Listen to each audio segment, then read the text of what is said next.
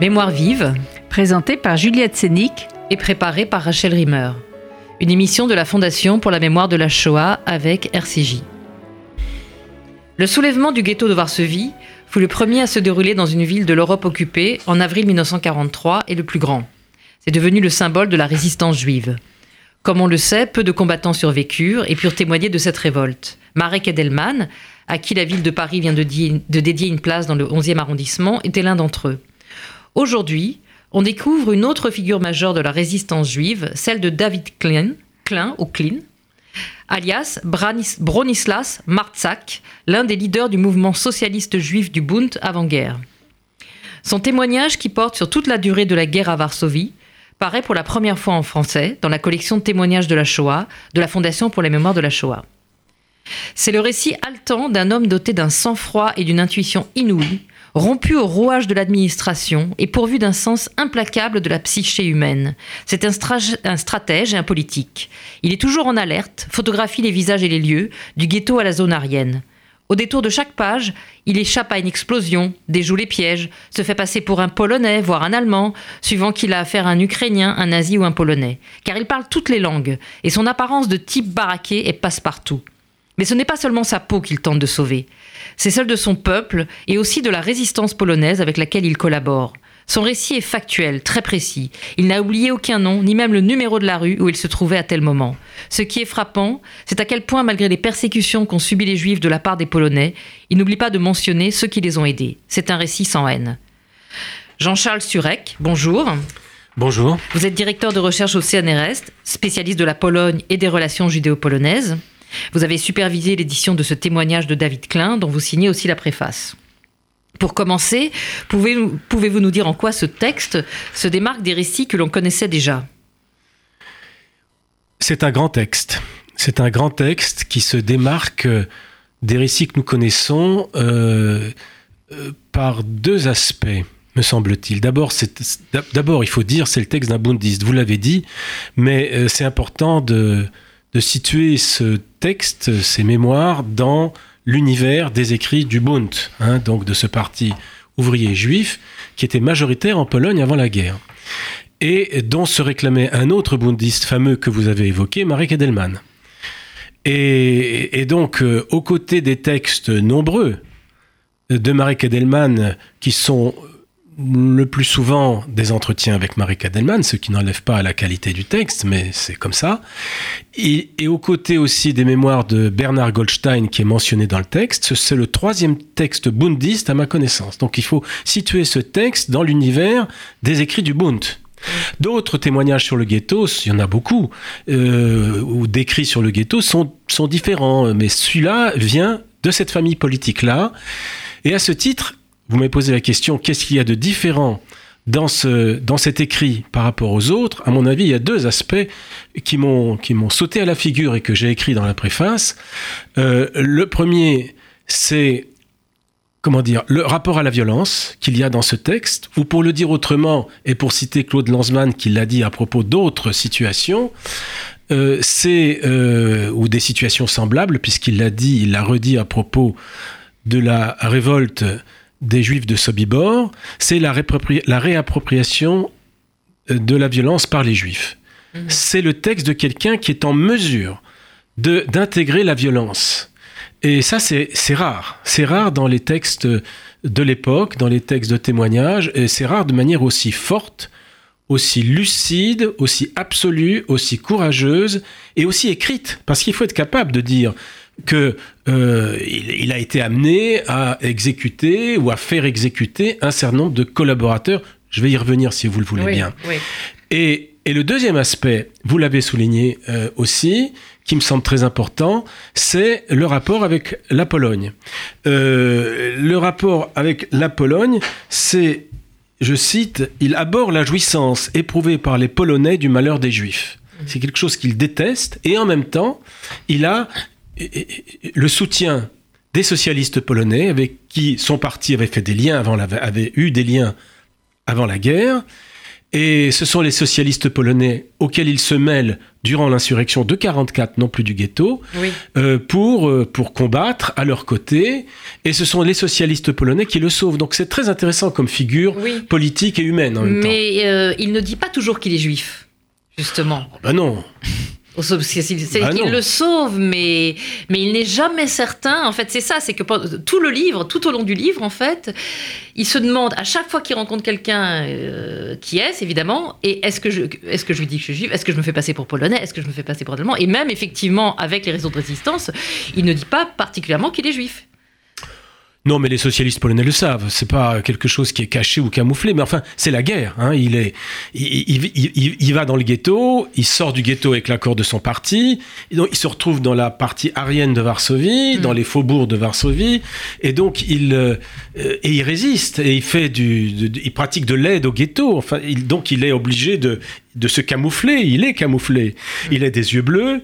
Il, parle tout- pas- il ne parle pas toutes les langues. Il parle le yiddish, le polonais et l'allemand. C'est déjà beaucoup. Oui. Euh, et il, euh, euh, voilà, il faut qu'il œuvre et qu'il manœuvre pour sauver ce qui reste à sauver ou ce qu'il est possible de sauver. C'est ça sa stratégie. Et de ce point de vue-là, il n'a pas à dire qu'il est juif. Il ne sait pas. Bon, parfois il ne le dit pas. Il fait attention avec qui il parle. Euh, voilà. Enfin, je, je répondrai comme ça à votre question. Hmm. Mais d'ailleurs, justement, est-ce qu'il y avait eu beaucoup de témoignages sur euh, cette partie euh, arienne, comme on dit, de, de Varsovie? Oui, il y en a beaucoup. Il y a beaucoup de témoignages, il y a beaucoup d'écrits sur des juifs qui... Vous savez, je n'ai pas le chiffre précis en tête, mais il y avait, je crois, euh, 20, 25 000 juifs qui se cachaient dans la partie arienne de Varsovie. c'est énorme. Oui, c'est énorme. Ça, il y a un moment dans le texte, il dit qu'il y a 10 000 juifs qui sortent au moment de la, de la résistance, en fait. Au moment où il, où il y a l'insurrection de Varsovie, il dit qu'il y en a plus de 10 000 qui tout à coup réapparaissent. Et Oui, je ne connais pas le chiffre exact, mais il y avait pas mal de juifs dans la résistance euh, de l'insurrection de Varsovie. Et Marek Edelman dit lui-même, je ne savais pas vers qui aller. Est-ce que j'allais aller vers l'AKA, l'armée de l'intérieur, où il y avait des antisémites, ou plutôt vers l'armée euh, communiste euh, la résistance communiste, ou dont il n'était pas très proche, parce que Bund n'était ni sioniste, comme vous le savez, ni bolchevique, mais il a été vers, vers la résistance communiste, parce que là, il n'y avait pas d'antisémitisme. Donc, euh, euh, mais il y avait pas mal de juifs dans l'insurrection de Varsovie, absolument. Mhm. Alors, euh, on parlait des rapports entre les Juifs et les Polonais. Donc, ce, ce- ce livre nous renseigne sur les rapports euh, des Juifs avec les Polonais. La majorité des Polonais ne pensaient qu'à spolier les Juifs, d'après ce qu'on comprend, mais une partie d'entre eux les ont aidés. Alors, pourquoi l'ont-ils fait? Euh, Parce que le récit de David Klein ne nous éclaire pas forcément sur les raisons pour lesquelles euh, ces gens-là l'ont aidé. Mais néanmoins, il, il tient à le répéter plusieurs fois, que les Polonais n'étaient pas habités par la haine des Juifs. Euh, je ne sais pas si la majorité des Polonais euh, voulaient spolier les Juifs. Euh, euh, quand l'occasion a été donnée à la population polonaise, en particulier rurale, de, de- de- de- d'entrer en possession des biens juifs, elle l'a fait. Une grande partie l'a fait parce que les Juifs n'étaient plus là, parce qu'ils ont été tués, parce qu'ils ont été chassés, et parce que les Allemands y poussaient. Donc ils l'ont fait. Est-ce qu'ils le souhaitaient? Je, je, je dirais pas les choses aussi franchement que cela. Euh, C'est un grand débat aujourd'hui en Pologne, vous le savez peut-être. euh, il y a beaucoup de publications là-dessus. Euh, enfin voilà, j'a- j'apporterai un petit peu une, une nuance par rapport à la question abrupte qui est la vôtre. Et, et je dirais que euh, pourquoi est-ce qu'une minorité l'a fait? Ben Parce que la société polonaise, elle est comme toutes les sociétés, elle est plurielle. Il y a une extrême droite, il y a une droite, il y a une droite chrétienne, il y a une droite sociale, il y a une gauche chrétienne, il y a une gauche sociale, il y a une extrême gauche, il y a une gauche communiste. Enfin, la, la- la panoplie est large, y compris dans le monde juif, d'ailleurs d'avant-guerre, la panoplie était très large. Et donc, il y a des socialistes polonais et puis des gens de bonne volonté, tout simplement, y compris des chrétiens, euh, qui, euh, qui, qui, qui, qui, le font, qui donnent le coup de main aux juifs dans un contexte qui n'a pas d'équivalent en Europe, sauf peut-être en Biélorussie ou dans certaines parties de l'Ukraine. C'était d'une, d'une violence et d'une cruauté où pour aider son prochain, il fallait se lever de bonne heure. Et je ne suis pas sûr que chacun de nous trois l'eût fait à cette époque-là.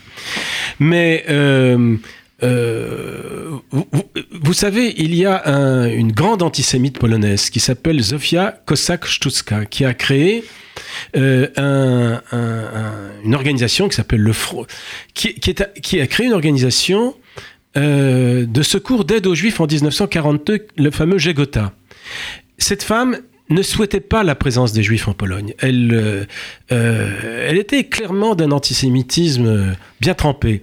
Mais quand elle a vu deux choses, premièrement la manière dont les Juifs étaient traités, elle qui était chrétienne, et deuxièmement combien ça corrompait la société, la société polonaise, en particulier la société rurale, les sociétés rurales, les sociétés paysannes, elle a été horrifiée par les deux aspects, en particulier par la corruption. Elle s'est dit mais on va mais on va nous accuser de quoi? Enfin, puis de toute manière, de façon, sur le plan des principes euh, chrétiens, puisqu'elle était chrétienne, sur le plan de ces principes-là, cette corruption-là est dévastatrice. Donc, elle a créé un conseil d'aide aux juifs.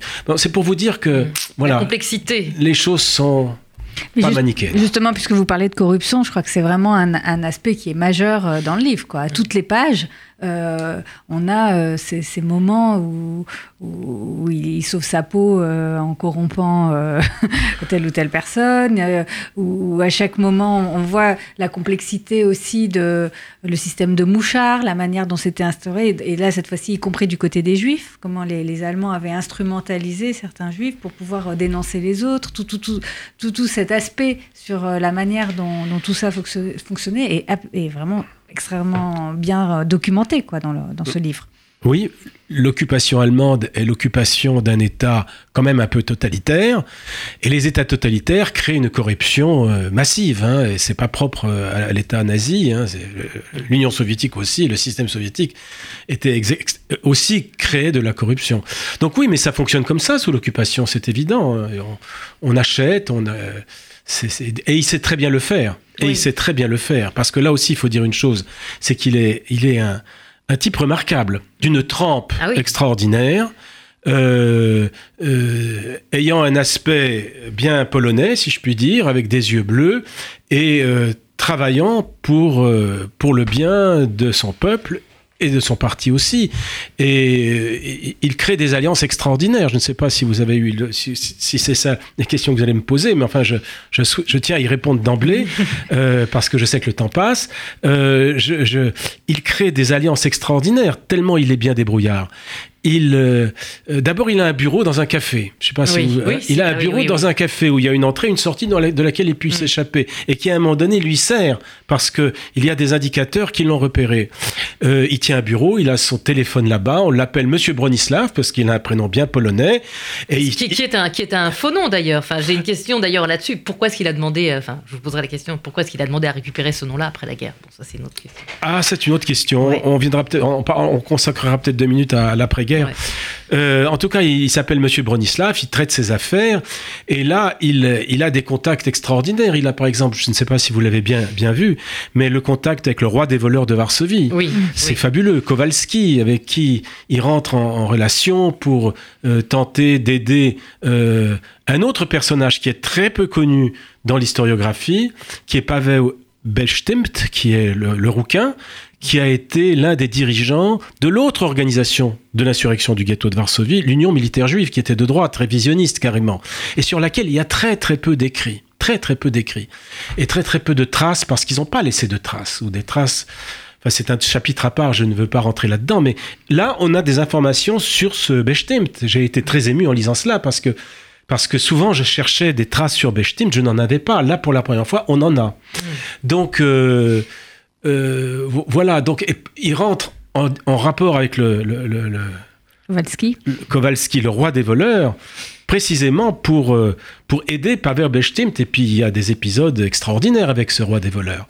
Et, euh, et l'autre épisode extraordinaire que j'ai relevé, c'est comment il a mis dans son, de son côté euh, le directeur de la banque polonaise ah pour, Pour, pour, pour, pour, mettre des tampons sur des billets polonais qu'il fallait, sur lesquels il fallait mettre des tampons, lui représentant le joint. Donc, comment faire? Il est allé le voir, il, a, il, a dit, il lui a fait comprendre que c'était son intérêt patriotique, mm. premier point, et deuxièmement, que s'il ne le faisait pas, euh, ben, il n'était pas seul, il avait des il avait des, des troupes derrière lui qui pourraient se venger. Donc, Oui. vous voyez, Oui, il fait planer une menace. D'ailleurs, c'est une scène incroyable. C'est une Oui, scène elle- de film parce qu'ils oui, prennent le temps, ils fument un cigare, ils boivent de la vodka. On fume et on boit beaucoup dans ce livre. hein. Euh, Oui, oui, ben, l'au- sous l'occupation, euh, les... on buvait beaucoup, oui. Ouais. On buvait beaucoup pour euh, le roi des voleurs, mais tout de suite une bouteille, tout, tout de suite une bouteille de vodka sur la table. Non, mais c'est très important. Mais je voudrais encore insister sur un aspect qui est vraiment très important. C'est cette histoire, moi, qui m'a frappé. Je, je voudrais y revenir. C'est cette, euh, ra- ce, ce rapport à la violence Oui. crue. Euh, il fait liquider. Il, il- il- il fait liquider les collaborateurs, les Schmalzovnik, ces, ces, ces, ces maîtres chanteurs qui étaient plusieurs milliers à la sortie des portes du ghetto de Varsovie et qui faisaient chanter les Juifs Qui étaient des Polonais, non juifs. qui étaient des Polonais, qui étaient des Polonais, Mm. c'était vraiment des Polonais. Et euh, voilà. Et, et là, il est, il, il est voilà, il, arrive à en faire liquider un certain nombre, enfin quelques-uns.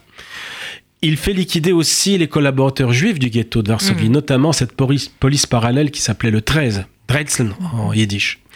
Le 13, qui, qui, était, qui, qui était des agents de la Gestapo, il y en a eu. Et il faut hélas le dire, c'est comme ça, il n'y a pas de, de honte à le, Et il décrit bien la manière dont ils étaient organisés, comment, enfin, on sentait oui. que. Et il a- il a bien noté- des notes. Il a bien noté il- leur nom. Il arrive à en faire aussi, là aussi, euh, et liquider un certain mm, nombre. Aussi. Euh, et puis, il n'a aucune pitié pour les, les, les- les- les prisonniers ukrainiens, lettons, Ah oui. luthieniens, SS, euh, qu'il fait arrêter quand ils sont arrêtés lors de l'insurrection de 44. Mais, mais il fait partie de ce qu'on appelle la brigade des Vengeurs. C'est ce que j'ai lu dans le livre. Il s'appelle comme ça Ça s'appelle C'est ce non, que j'ai lu. Non, Non. pas. Non, non, non, non, non. Il fait partie. Non, il est, il, il- il est, il est dans cette pratique euh, avec quelques-uns. Alors, on peut les appeler brigades, unités ou je sais pas comment, groupe. Il y a un groupe qui, effectivement, était chargé de, de repérer les, les collaborateurs. Et il a gardé cet euh, esprit-là jusqu'à la fin, jusqu'en 1944. Oui. Bah D'ailleurs, il y a enfin, la, la fin du livre, il y a une scène absolument saisissante où ils ont ils à, à- capturer quelqu'un qui met du temps à reconnaître et qui finit par reconnaître comme étant un type qui se vantait dans un salon de coiffure de tuer euh, des juifs et notamment une jeune juive qui l'aurait bien volé, c'est violé, c'est dommage qu'il n'ait pas eu le temps. Et il se dit, celui-là, je me le réserve. Et effectivement, la scène d'exécution, qui est finalement euh, exécutée par un, autre jeune homme qui veut lui aussi se venger, est, euh, est vraiment saisissante. C'est-à-dire, c'est la vengeance, c'est un plat qui se mange froid. Il fume une cigarette et regarde ce qui se passe. Et il détourne pas les yeux. Mais en même temps, il n'y a aucune haine. C'est-à-dire, il s'est réapproprié la violence. Mais c'est pas un déchaînement de violence. Il n'y a pas de haine. Euh, moi, je trouve que c'est ça qui est frappant. Oui, oui, oui, vous avez tout à fait raison, c'est tout à fait ça. Il ne, il ne hait pas. Je ne sais pas s'il exécute lui-même parce qu'on ne le voit jamais dans. dans, dans, dans- dans- Ah, il raconte si qu'il tire dans la balle à un moment. Il tire. de- euh, on lui demande de tirer dans la tête d'un d'un officier allemand, je crois, et qu'il se fait fort de bien viser la tête Ah ouais. et qu'il est très content d'avoir fait mouche. Bon, bon, voyez, ouais, bon, donc il le fait. Oui, il le fait. donc il, le fait, mais il raconte aussi comment les autres le font, en fait. Et on sent. Oui. Et, et ça, c'est vrai que c'est assez rare, en fait. On n'a Ah, pas cette image-là des juifs euh, se vengeant Oui. ou pouvant tuer quelqu'un et, et, et- cette satisfaction, quand même, de, de pouvoir verser du sang allemand et de pouvoir venger leur famille. À chaque fois, c'est ça ce qu'ils disent, finalement. On a pu venger notre famille. euh, Voilà. Oui, c'est très impressionnant. C'est c'est vraiment un, un livre très impressionnant Oui. de ce point de vue-là. Et comme vous dites très justement, il n'a pas de haine. Il raconte aussi des choses euh, euh, émouvantes sur, euh, sur, sur certains, Polo- ce- ce- les- certains Polonais. Oui. Ce jeune Polonais qui, qui finalement donne sa vie pour pouvoir sauver les Juifs, c'est aussi une scène très forte. Ou cette jeune fille qui, qui, est, qui a 17 ans et qui, qui est polonaise et Ah qui oui. collabore avec les Allemands et qui finalement est, est exécutée. Enfin, il y a, y a vraiment des, des scènes terribles dans ce, dans ce livre. Et alors, on, se demande justement, un tel personnage, euh, comment il a vécu après-guerre, en fait? Je ne sais pas. Euh, il a euh, fait partir sa famille, il est resté en Pologne. Donc il restait, il est membre du Bund. Il a fait partir sa, pa- sa famille en 1947 vers la France. Le Bund a intégré, dans le cadre de la soviétisation de la Pologne, le parti dominant, le parti communiste dominant, qui va désormais s'appeler à partir de 1948 le Parti ouvrier unifié polonais. Il absorbe le Bund, mais le Bund c'est peanuts, c'est tout petit. Il absorbe surtout les fameux socialistes polonais. Le Parti socialiste polonais est absorbé, une grande partie est absorbée, et ça crée le Parti ouvrier unifié polonais, parti au pouvoir jusqu'en 1989. Et hum, le, euh, on ne sait pas. Alors, il change de nom. Il s'appelle Bronisław Marczak. Beaucoup de juifs étaient amenés à changer de nom après la guerre, à la demande des autorités d'ailleurs. On leur demande de changer de nom pour se couler dans le moule polonais. Euh, est-ce qu'il le fait pour cette raison-là? Je n'ai pas d'éléments pour le savoir. Et après, il, est emprisonné pendant euh, une dizaine d'années, comme beaucoup d'opposants au régime stalinien. Euh, beaucoup d'opposants, euh, beaucoup d'individus de, différentes formations politiques euh, sont emprisonnés et il est libéré en 1956 puisqu'il quitte la Pologne. Ça, on a des éléments pour le savoir en 1956. J'ai cherché dans les archives polonaises des éléments de son procès ou d'une trace qui indiquerait euh, pourquoi il a été arrêté? Visiblement, je ne suis pas tombé sur la bonne archive, mais je ne désespère pas. Mais, le, texte a été publié en 1968, mais à quel moment il a été écrit en fait? Je ne sais pas exactement. Et pourquoi il n'a pas eu. Enfin, quelle a été sa réception en 1968 et pourquoi finalement on, le ressort qu'aujourd'hui, alors qu'il aurait pu euh, intéresser euh, tous, les, tous les historiens du, C'est comme, beaucoup, comme beaucoup de textes oubliés. Et il a été oublié parce qu'il a été oublié. Et il a, il a, il a été publié en 68. Il est ressorti en France en yiddish grâce au Centre Medem qui a vu la qualité de ce texte et grâce à Bernard Weisbrot qui est le traducteur, il a été traduit, très bien traduit. Et euh, il, est sorti, il, est, il est venu à nous comme ça aux éditions euh, Le Manuscrit euh, grâce à la Fondation pour la mémoire de la Shoah, qu'elle en soit remerciée, et son directeur de collection. Et bon, pourquoi il a été oublié? Mais vous savez, Tcherniakov. Tcherniakov qui était le président du Conseil juif de Varsovie. Tcherniakov a laissé un document unique, un des rares documents écrits au jour le jour de l'occupation. Donc c'est quand même un document rare, un document fort. Euh, il n'y en a pas beaucoup des documents comme ça. Il y a Tcherniakov, il y a euh, le, journal de, Ringelblum aussi, l'historien du ghetto qui est écrit au jour le jour, et les historiens du ghetto de Lodz écrivent ça. J'en connais trois, il y en a peut-être plus, sûrement plus, mais moi je connais bien ces trois-là.